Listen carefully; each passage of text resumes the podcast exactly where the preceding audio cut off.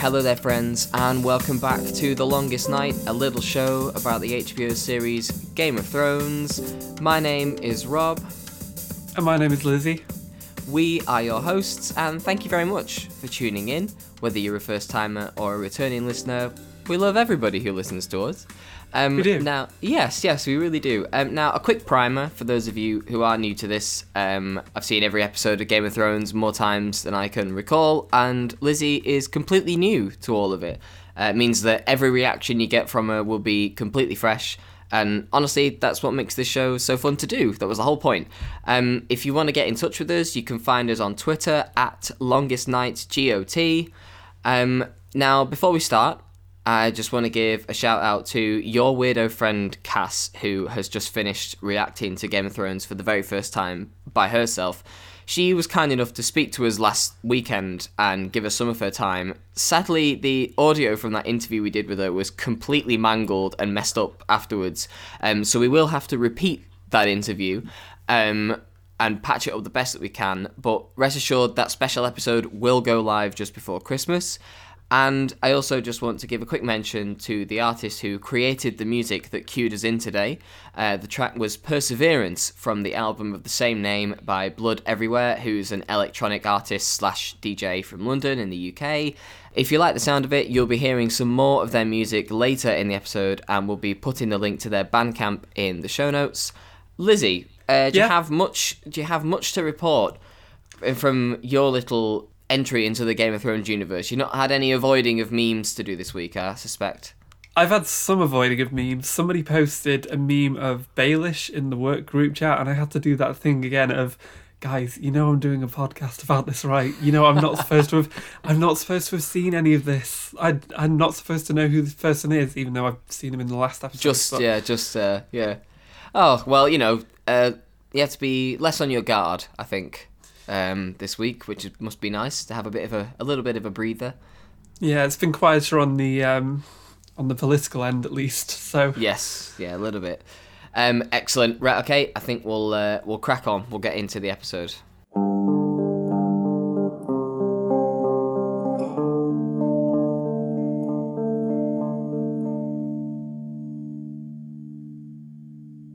So, today we are discussing season 1, episode 4 of Game of Thrones, which is entitled Cripples, Bastards, and Broken Things. It was written by Bryan Cogman and directed by Brian Kirk, and it first aired on May the 8th, 2011, to an audience of 2.5 million people.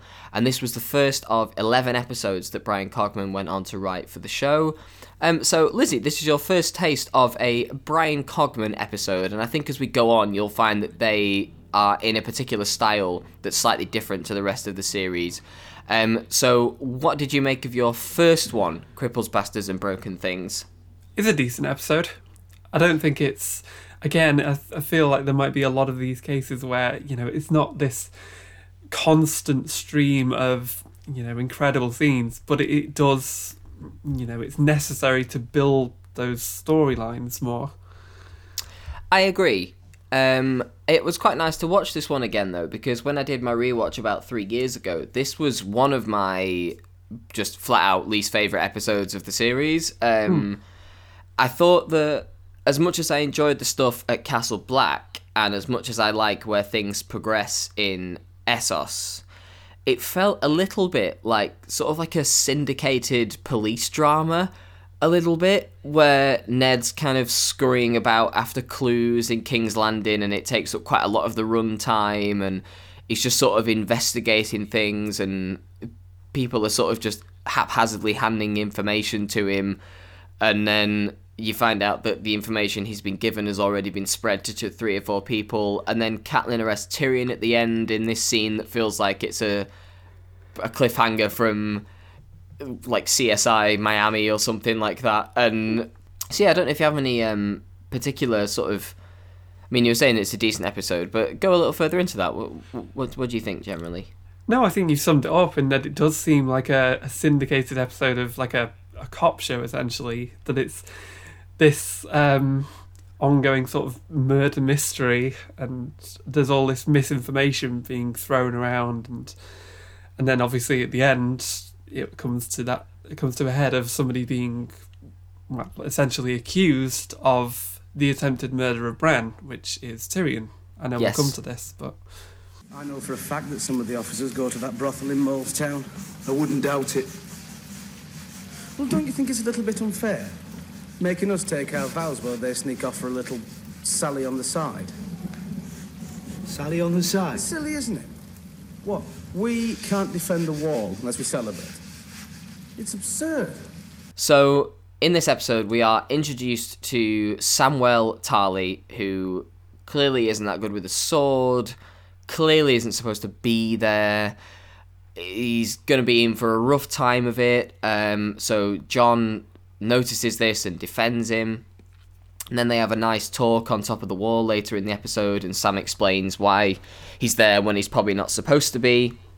The teasing continues, so Jon threatens uh, one of the Night's Watch brothers with Ghost, and uh, things sort of seem to calm down. And then there's a couple more bonding scenes with Jon and Sam before they are interrupted by Alliser Thorne, who explains that they don't understand what it's like to be beyond the wall. And that's generally everything that happens with um, Castle Black in this episode. So, first of all, Lizzy, say hello to Samwell Tarly. Um, hello, Samuel. yeah, uh, portrayed by uh, John Bradley, um, who's actually not far, not from far away from where we are from. He he's Oh, really? from yeah, he's from Wythenshawe and still lives in Wythenshawe actually. Wow. Um, yeah, he's a big, big South Manchester guy. Um, in fact, a couple of the um, Night's Watch brothers that you'll meet uh, later on in the series are from uh, around sort of South Manchester, where we are. Um, so, what did you make of Samwell Tarly? This is your first meeting with him. What do you make of him? well, I did note that the Tarlys were mentioned in the last episode. You know the scene with Robert. Yes, It was now the Tarlys very- bend the knee like everyone else. Yeah, it was a very brief mention, but it's kind of. I don't know if I don't know if I actually asked in the last episode who the Tarlys were. They are just another family. They are about, in terms of size and in terms of prominence, they're about as maybe as big as like the Starks or something, but they're just from a different area of the country and they're not the center of the narrative. I see. Um, so they're based further in the south. Their their castle is Horn Hill, like how the Starks is Winterfell. Um, So Sam has been sent from Horn Hill up to the Wall because he is, as you can tell, he's quite sort of bookish and maybe a bit weak, and his father has taken a, quite an intense dislike to him to the point where he says that I will kill you if you don't go to the wall. Um, so, I mean, it, it, when I first watched this episode way back in 2015, it sort of struck me immediately that he shares not only physical resemblance but the name uh, ish of um, a certain character from Lord of the Rings. Um, who is Samwise, Samwise Gamgee, who's sort of like Frodo's friend and helper in Lord of the Rings. Okay. Um, similar-ish disposition, um, sort of unassuming, nice, that sort of thing. Um, but yeah, um, so what general thoughts have you got about Castle Black this week? Not just Sam, but Castle Black generally. Well, I mean, it also it almost seemed like a bit of a rerun of last week's events, in that there's, you know, Jon who is very skilled with sword, and then these kind of lesser recruits, would you say, where it's you know he has to, um, you know, put his um put his pride aside and you know realize that he's going to be going over the wall with these men. He has to take responsibility for them. But I, I don't know how you feel about that. In that it does it does seem like a like they're retreading that ground that they did with um was it Grenn and Pip last week? Yes, yeah. Yeah. Well, um, Sam is more.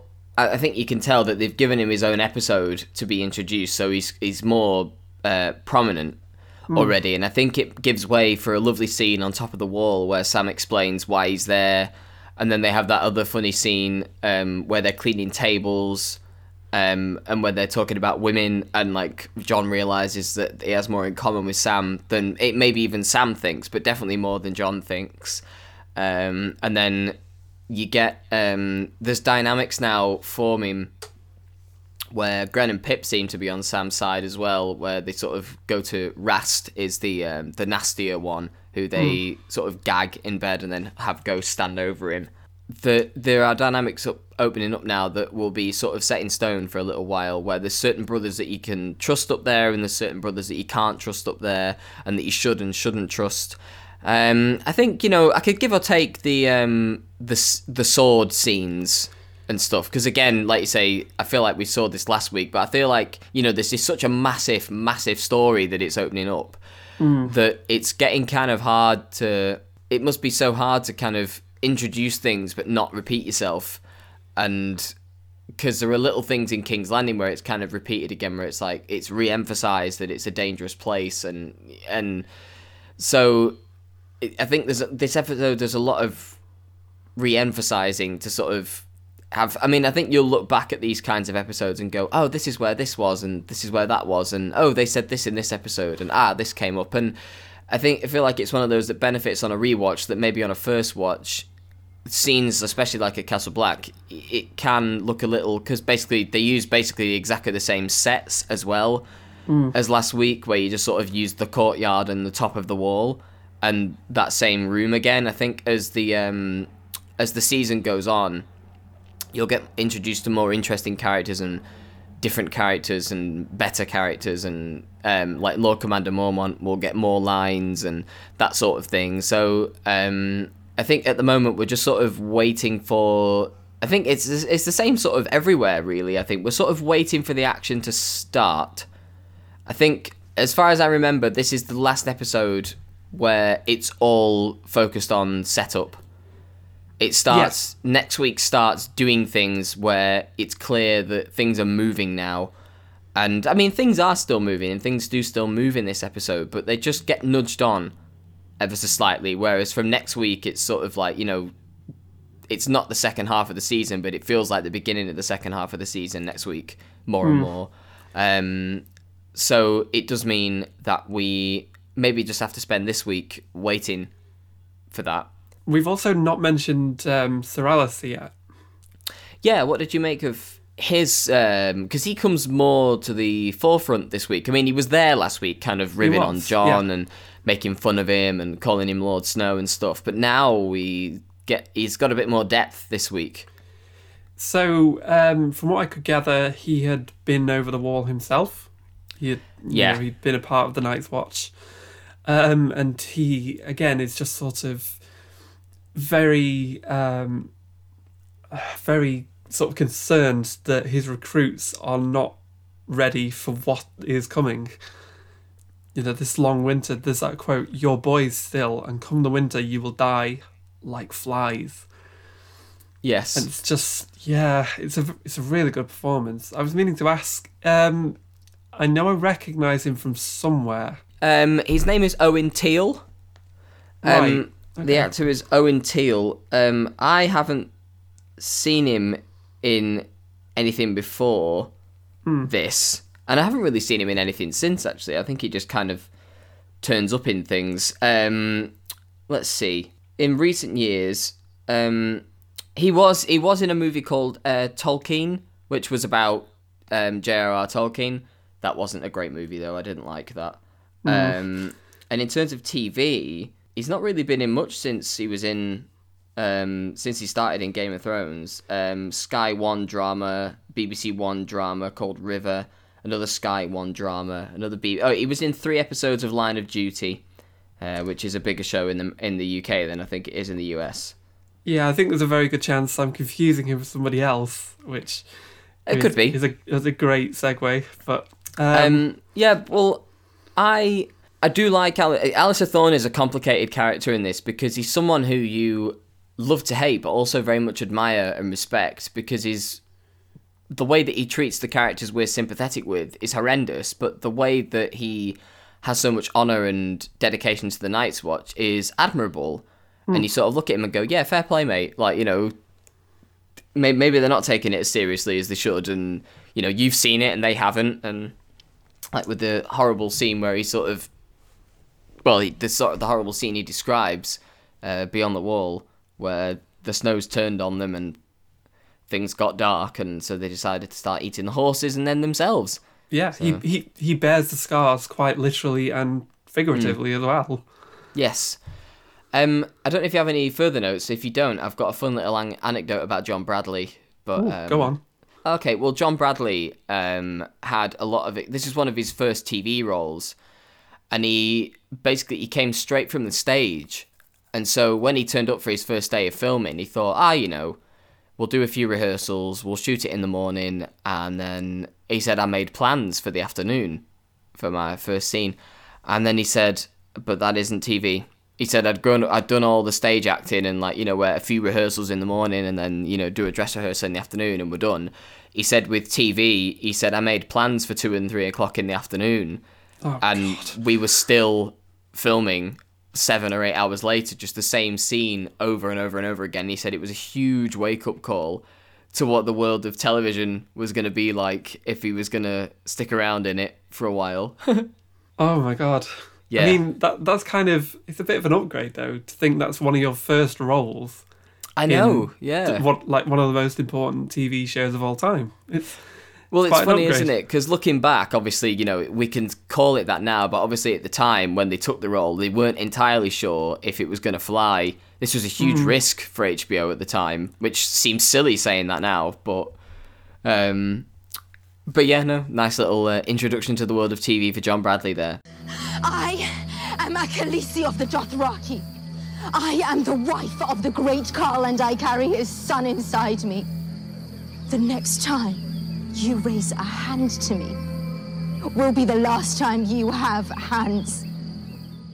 crossing the narrow sea um, to the other, the polar opposite of this uh, story. So we have Daenerys with the uh, Dothraki Khalasar. They finally arrive at Vaes Dothrak, which is the Dothraki capital.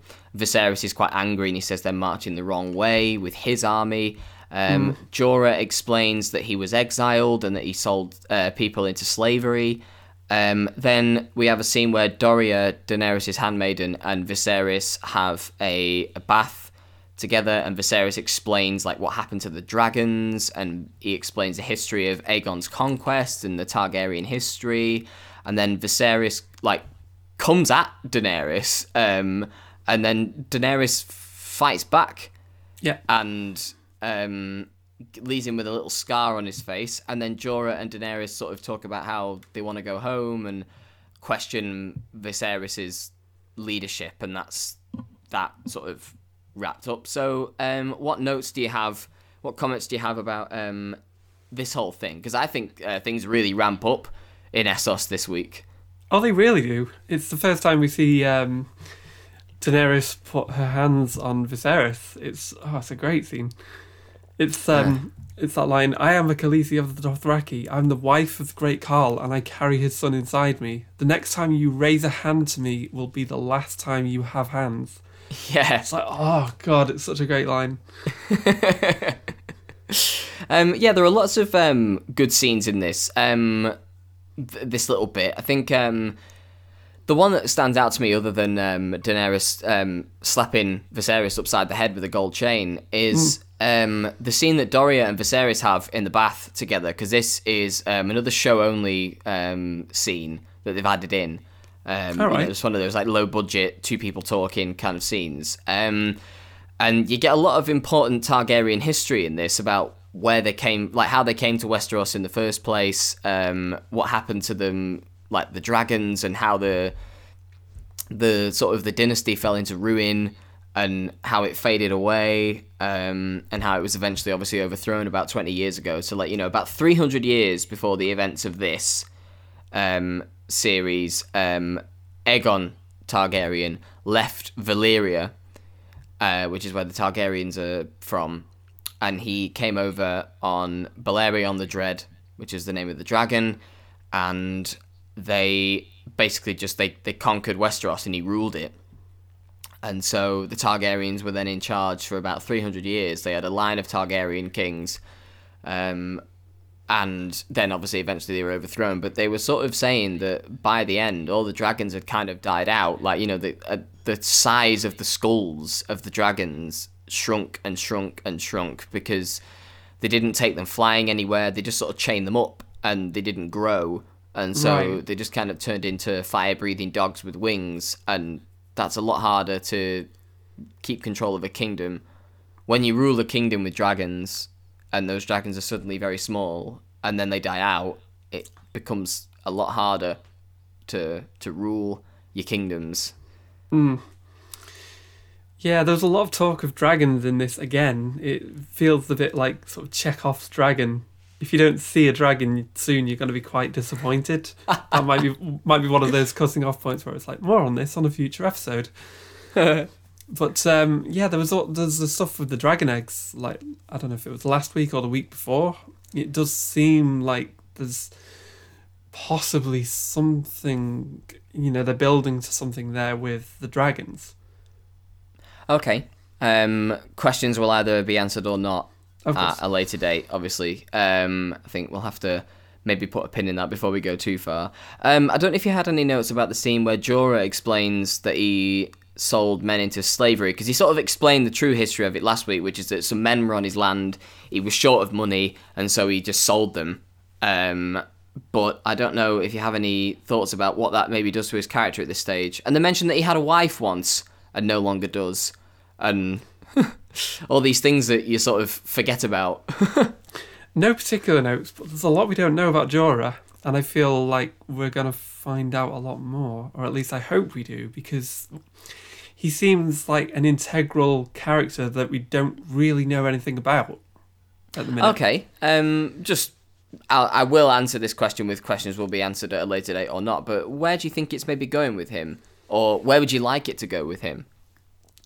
Well, I'm not sure because I don't know if there's this kind of dissension between him and possibly, you know, Viserys, because obviously Jorah tells Daenerys that the people of the Seven Kingdoms they don't care who rules them as long as they are ruled well.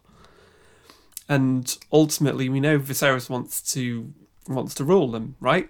Yes. he wants yeah. to he wants to be this great conqueror so yeah uh it's i i can't say where it's going to go but i'm intrigued to find out more Okay. Um, what have you? Uh, I mean, it wasn't. It, Khal Drogo wasn't completely absent in this episode. We do get a shot of him, but he didn't have any dialogue no no in this episode. Um, so it was clearly uh, the episode was supposed to focus really on less about Daenerys' relationship with Drogo and more about rela- uh, Daenerys' relationship with her brother, and the sort of turmoil that's at the center of it now because they had a simple dynamic at the start of the series, which was just Viserys it rules everybody and Daenerys just sort of does what he says, and that's fine. But Daenerys is sort of crafting an identity and a personality and a bit of authority for herself now. Yeah. And she enjoys the taste of it, and so now Viserys can't just do what he always does. And it means that things are changing and that dynamics are changing.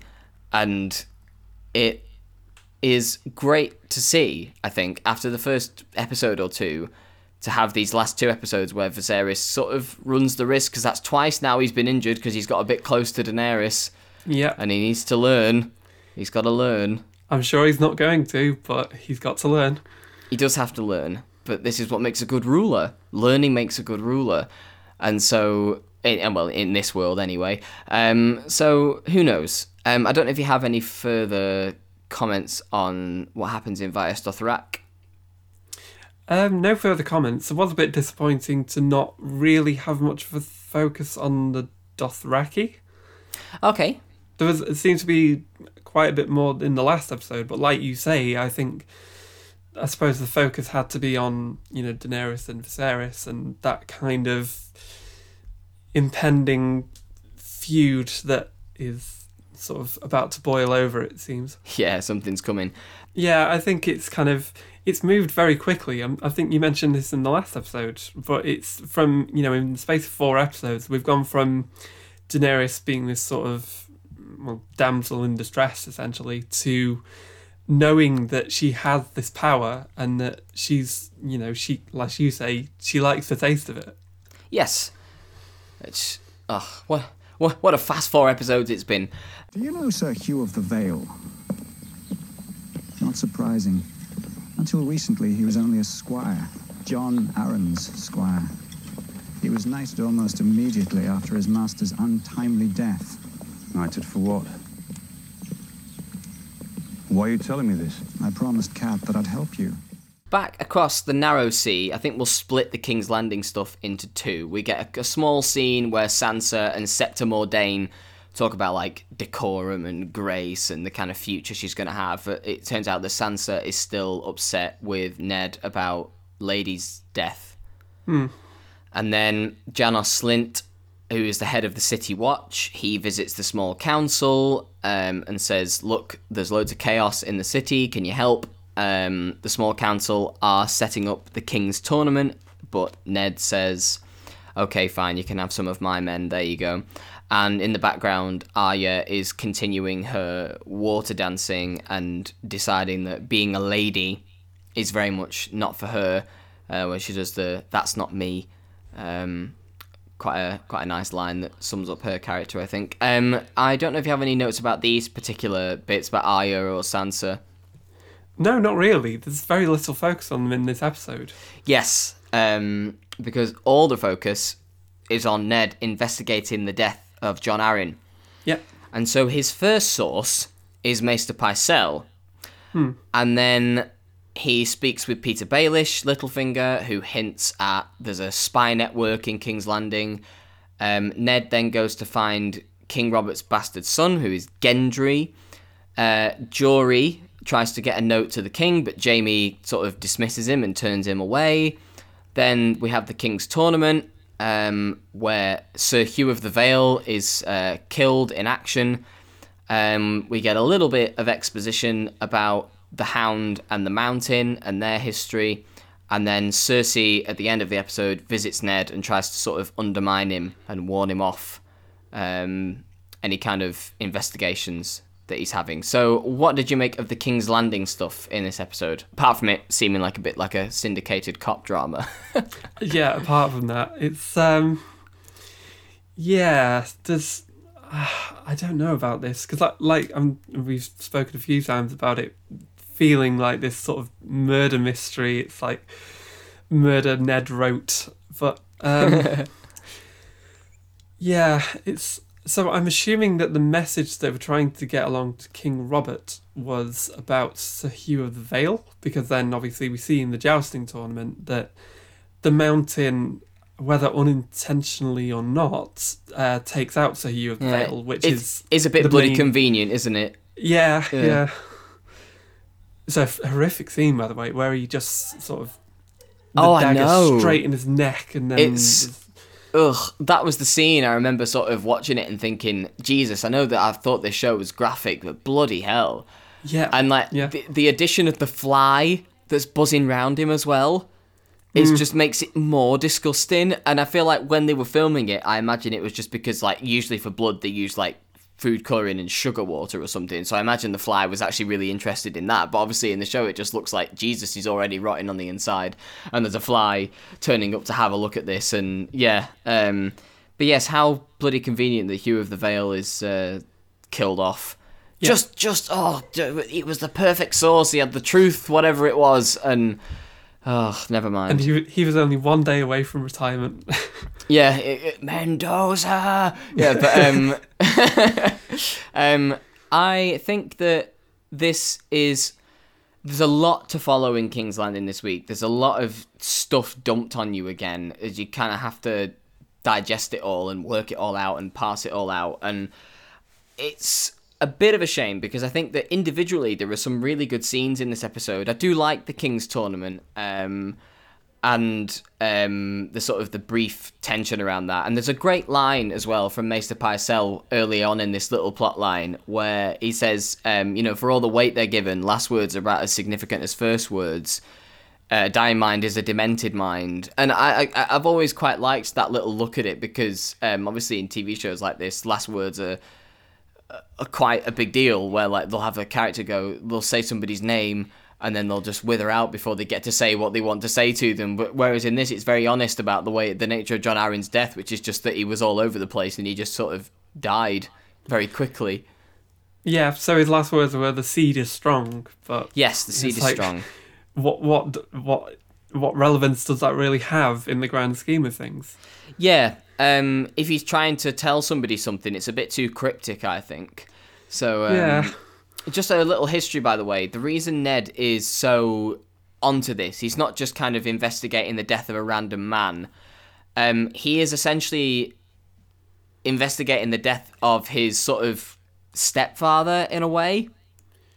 Well, it's also his mentor and his predecessor, Yes. Um, so he's he's got a, nes- a vested interest in it. So I'm just gonna give a little bit of history about where he grew up, Okay. um, if you will. So he grew up, um, you know, he was, you know, born at um, Winterfell, and then he was moved. So he was born at Winterfell, and so, but then he was fostered by Lord Jon Arryn at the Eyrie from the age of eight. There, Eddard befriended his fellow ward um, Robert Baratheon, and so Jon Arryn kind of became like a second father to him. Um, when he reached the age of sixteen, um, he divided his time between Winterfell and the Eyrie, um, and so you know, like he's he's essentially grown up there, and he's got all of his training there. And so it's a little bit strange because we've never met Jon Arryn in the show that it does feel like Ned's kind of just investigating a murder because he's investigating a murder and it, it's murder and it's wrong and he needs to investigate it. But really, what he's doing is he's pursuing this. He's so hot on the trail of whoever could have like potentially killed him that in the end, it's he's he's so driven by this and like it's so he's gonna maybe pursue this a little bit harder than we can maybe believe at the moment, which probably says to me that the the relationship between Ned and Jon Arryn maybe hasn't been explained as well as it could have been. Yeah, I did notice that.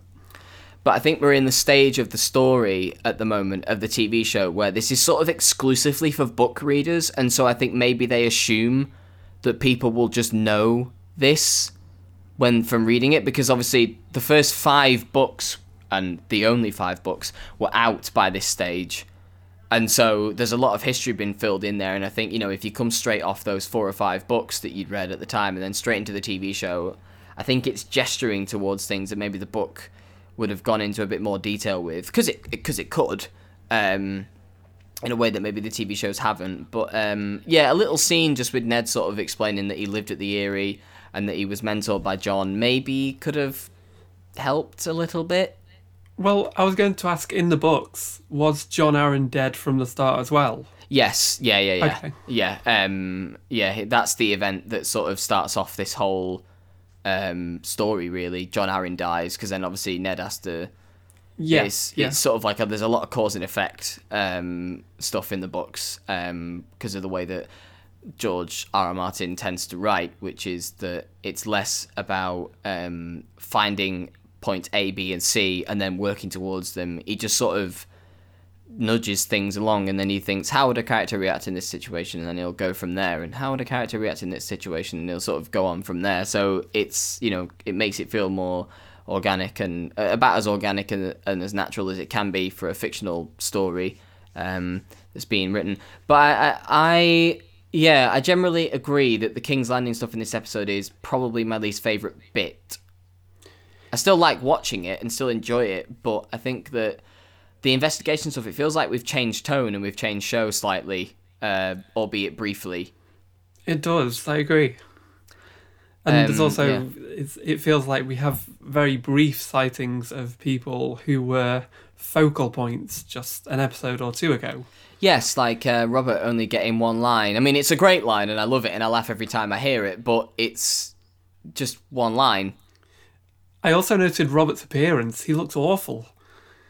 He Yeah. looks like he's been drinking for about a month. Yeah. he's just got this very sort of swollen, puffy face and sunken eyes, and yeah, um, there's. I've, I know we've spoken before about how he's quite weak as a king. yeah. He he wants all of the all of the beneficial parts of being a king without any of the The word. having to defend oneself and Yeah. Um, it, it- that's a great. I, I do love his line though. Um, We've been sitting here for days. Start the damn joust before I piss myself. And Cersei's just sort of sat there going, Oh, for God's sake. Stop embarrassing yourself. Um, we do get a good scene um, that when you've watched enough of the show and you'll be able to look back at this, um, the origin story of the Hound and the Mountain, where the Hound was just playing with a toy and the Mountain shoved his face into the fire, and that's why Rory McCann, the actor, has to wear latex burn costume makeup. Yeah. Um, I don't know if you recognise the Hound, by the way, if you've had a good enough look at him. I can't say I do. Well, you've seen Hot Fuzz, right? Yes. So Rory McCann is Michael in Hot Fuzz. Oh, of course. Of course. Yarp. Yeah. That's him. Wow. And I couldn't believe that at first. I know. Um, Yeah. And I think part of it is just because, you know, he's got actual speaking parts in this in, as opposed to just kind of yarp. But yeah, that's Rory McCann. Well, you know, I have a problem with like recognizing people, as I've sort of alluded to before, by confusing Mark Gatiss for somebody else. I did also notice we had um, Gendry in the King's Landing, which is um, Chris from Chris Skins. from Skins, yes. Um, looking looking very Chris from Skins. You get a couple more. Um, you get a couple more um, people from Skins in this turning up. Um, eventually, not like Nicholas Hoult or anybody, but you do get you you'll you'll recognize them when they show up. If you've seen Oh, yeah, Skins, yeah. Uh, you, you you will recognize them when they show up. Um, and then we get a final scene with Cersei visiting Ned, um, and they sort of have a bit of a war of words, and then Cersei wanders away. Um, I don't know if you have any notes on um, just any of this, really. Well, not about the last scene because it seemed very cryptic. There Right, wasn't much I could really gather from that. I don't know if you have anything.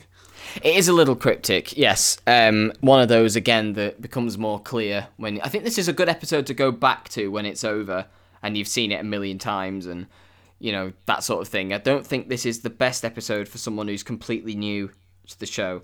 I think you can sort of tell that this is the first one that's sort of been overseen by a completely different writer that's not one of the showrunners. It's just the first little exercise because a little background on Bryan Cogman um, obviously he goes on to write loads of episodes for the show. He does eleven, um, but he was hired as a sort of he he knew the books really well, and so he was right. He was hired as a sort of script consultant whenever they were a bit iffy over the facts of something in the book um, they would consult him and just sort of go could you just check whether this is true or whether that's true or whether he said this to this person or whether this happened or whatever? And so Bryan Cogman was their guy who they would sort of go to. He was the font of knowledge uh, for the books. And then about sort of you know uh, at some kind of early stage during production of the first season they sort of went to him and said hey do you want to write an episode? And he was like, uh, yes.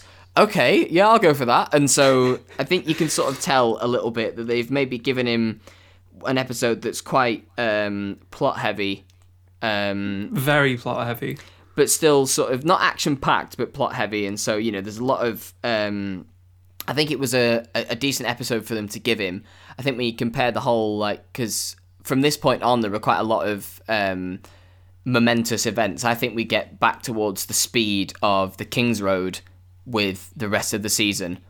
Um, Okay. Really. Um, so I think they've sort of given him the last one before the jumping off point, and it means that he just has to bed in a little bit. I think he has to find his style a little bit. This is sort of like um, it, it is a weird way to compare it, but you know how like the pilot was a little bit bumpy for you because that was you know maybe the, you know it's the first episode they ever did. There were loads of logistical problems with it. Yeah. Um, and I imagine it was a similar kind of thing for Bryan Cogman, where it's the first episode that he's properly overseen, and so he has to find his voice in the same way that they found, the same way that Dan and Dave, uh, David Benioff and Dan Weiss, found their voice with the pilot, and then had two or three episodes to kind of flesh it out. And I feel like with him, with Bryan Cogman, it's maybe this episode kind of has to deal with the same thing, maybe. Yeah, like introducing characters only to kill them off half an hour later. Yes, That kind of thing. Yes, Sir, uh, yes, Sir Hugh of the Vale. We really hardly knew ye Um, Indeed. I mean, he didn't seem very nice, but you know, I don't think he deserved to die. So, oh no, no. You know, th- you know, th- th- there are laws in this. Um, there are morals and laws in this show, and I think one of them is that as nasty as a person is, he probably doesn't need to go out like that. Um, so, and we don't know if he's been accidentally killed or if he's been murdered yet. Well, if it was a murder, it's good aim. Yes, very good aim. Um, although the mountain is, um, you know, quite an experienced uh, soldier, I guess. Um, I don't know if you have anything more to say about King's Landing. Well, I I feel like we'll come back to this anyway, but um, Baelish, you can never quite tell if he's just a gossip or if he's spinning this web of lies. Okay, Yeah. What do you think he might be lying about? Well, w- I'm no, I know we're going to come to this, but um, Tyrion, the accusation that he plotted to murder Bran. Okay, yep, okay. We'll uh, we'll put a pin in that, and I think questions will definitely be answered one way or another at a later date. You are going to have to find out, I suppose, whether he's telling the truth or not. Of course. This man came into my house as a guest and there conspired to murder my son, a boy of ten. In the name of King Robert and the good lords you serve, I call upon you to seize him and help me return him to Winterfell to await the king's justice. So the episode actually opens with Bran having a vision and a dream of hmm. a raven with three eyes. And then he wakes up, and then we are introduced properly to Theon and to Hodor. Um, and then we get the news that Tyrion's arrived back at Winterfell, and he makes Bran a saddle, and then sort of leaves immediately. And then at the end of the episode, he reaches the inn at the crossroads, um, and he is then promptly arrested by Catelyn Stark and a bunch of other Northern lords. Um, what did you make of the mainly Tyrion and Bran stuff in this episode? What did you make of make of that? Well, I didn't actually note it at the time, but now I think of, you know, Tyrion giving Bran the designs for a saddle, and then I think it's Theon sort of says, like, why are you doing this? It, it makes sense that there might be that suspicion that he had something to do with Bran's fall. Okay. It's like he's trying to sort of cover his tracks almost. It is a bit suspicious that he would just simply pass through um, Winterfell and Yes, to their eyes, he's sort of returning to the scene of the crime. yeah, yeah. So yeah, and he's he's yeah he's sort of just turning up and say oh no what a, what a shame that's but um yeah it's there's also I, I think the the scene at the beginning kind of tripped me up for a moment because I was like oh Bran's walking again. It must have skipped forward in time a bit. But no it's just just a dream. Um I didn't pick up on any kind of clues as to what the three-eyed crow might mean. Okay. is it a Um, crow or a raven? It, well, this is a, a book show. Um, basically, I think to avoid problems with because a nickname for the Night's Watch brothers is Crow because they look like crows because they dress all in black. okay And so in the show, they've changed all the crows to ravens. And so they've it is in the show it is a raven, and in the books it's a crow. But for the purposes of the show, because that's what we're covering, it is a raven with three eyes, um, as opposed to a a crow.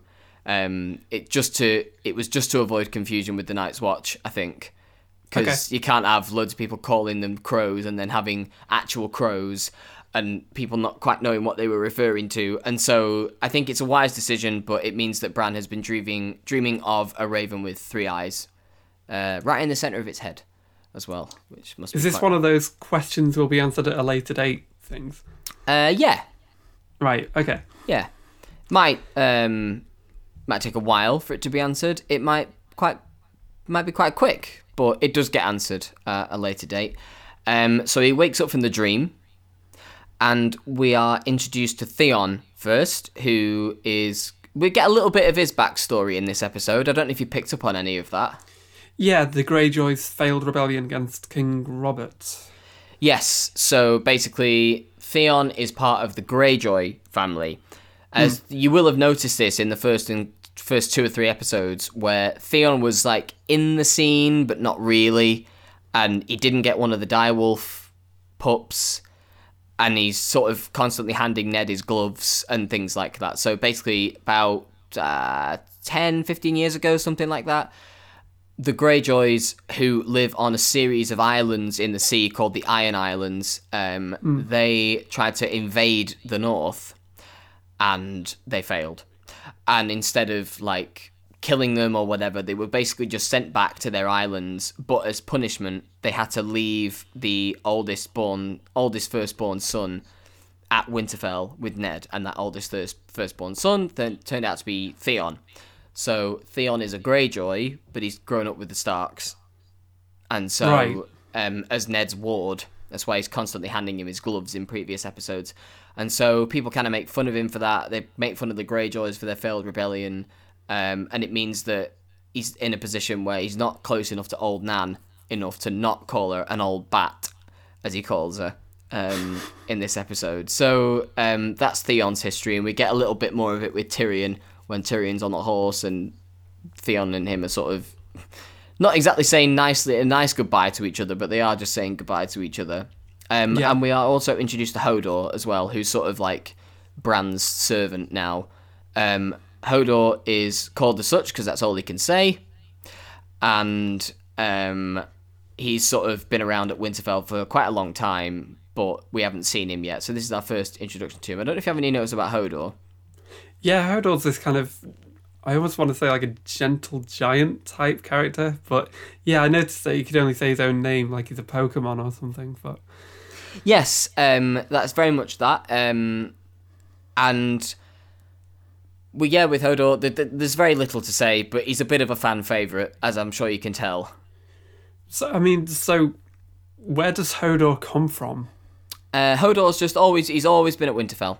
Uh, he's I see. just he's just been hanging around. He's basically he helps with like the stables and the horses, um, and he's generally helps with the upkeep because he can use his strength and his um, physical stamina to carry things around and move things, and that's his backstory really. Um, and he now has been tasked with looking after Bran and carrying him around the place because he can't walk. Yeah, Um. So that's yeah. That's all that is really. so he's kind of just a friend of the family, essentially. Yeah. Uh. Yeah. He's a friend of House Stark. He's a popular person around Winterfell. Everybody knows him. He's not exactly like. I mean, he can't really be nasty to people, you know. And so he, yeah, no, he's a very gentle person, uh, as you say, very gentle giant. Um, so further, way further south, Tyrion travels very far in this episode. Um, Tyrion reaches the inn at the crossroads, which is where we were at uh, in episode two, where Lady was killed and all of that happened. Yes. Um, with the argument between Sansa, Arya, and Joffrey, that was all there.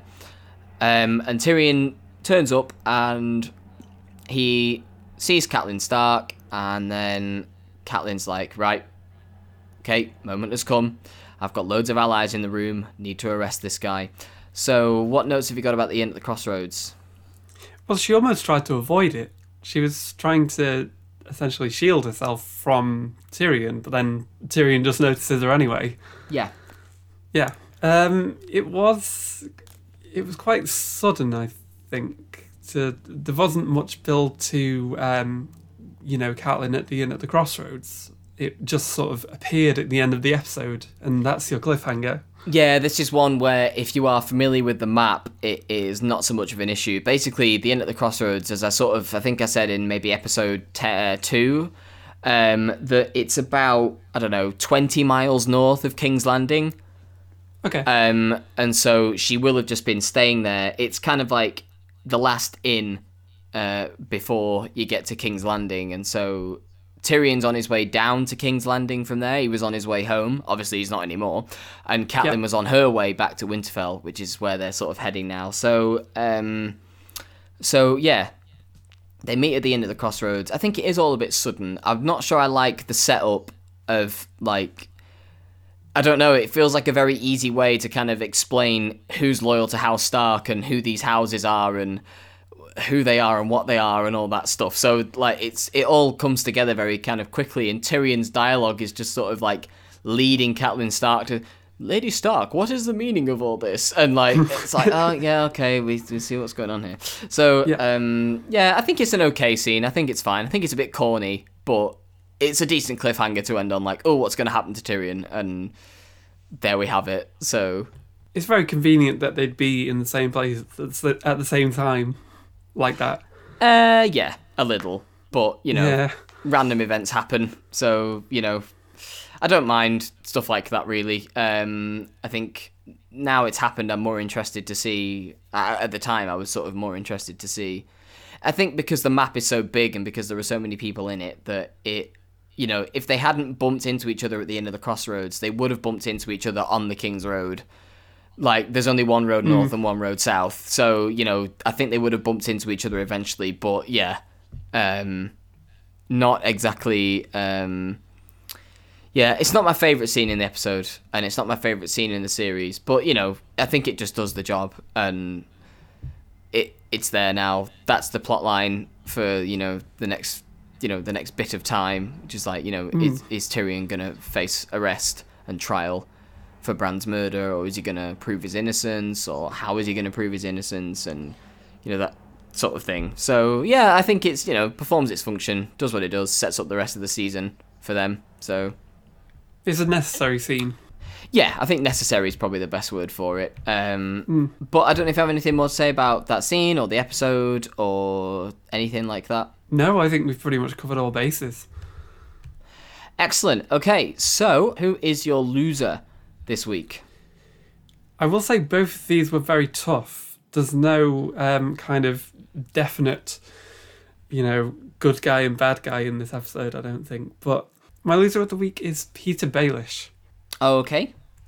because I'm getting very bad vibes from him. I think, e- as I said before, either he's a gossip or he's a shit stirrer, and either way, he's, you know, he's looking to stir up some chaos. Okay. And who may I ask is your winner this week? Again, a very tough one, but I'm going to say Daenerys. All right. she okay. really came into yeah. her own this week. Yeah. So next we are at episode five of season one, which is the wolf and the lion. Okay. So yeah, I think we'll just we'll come back for that. So thank you to everybody for listening this week. Um, as I said, it's Blood Everywhere who are playing us out right now, and we'll be back with the Wolf and the Lion next week. Um, I think this, this, this is a favourite of the first season for me. I do like the Wolf and the Lion rather a lot. Um, so I think setup's kind of out of the way, and we're full steam ahead now. No, I look forward to it. Yeah, I look forward to speaking to you next week, Lizzy. Yeah. See you next week.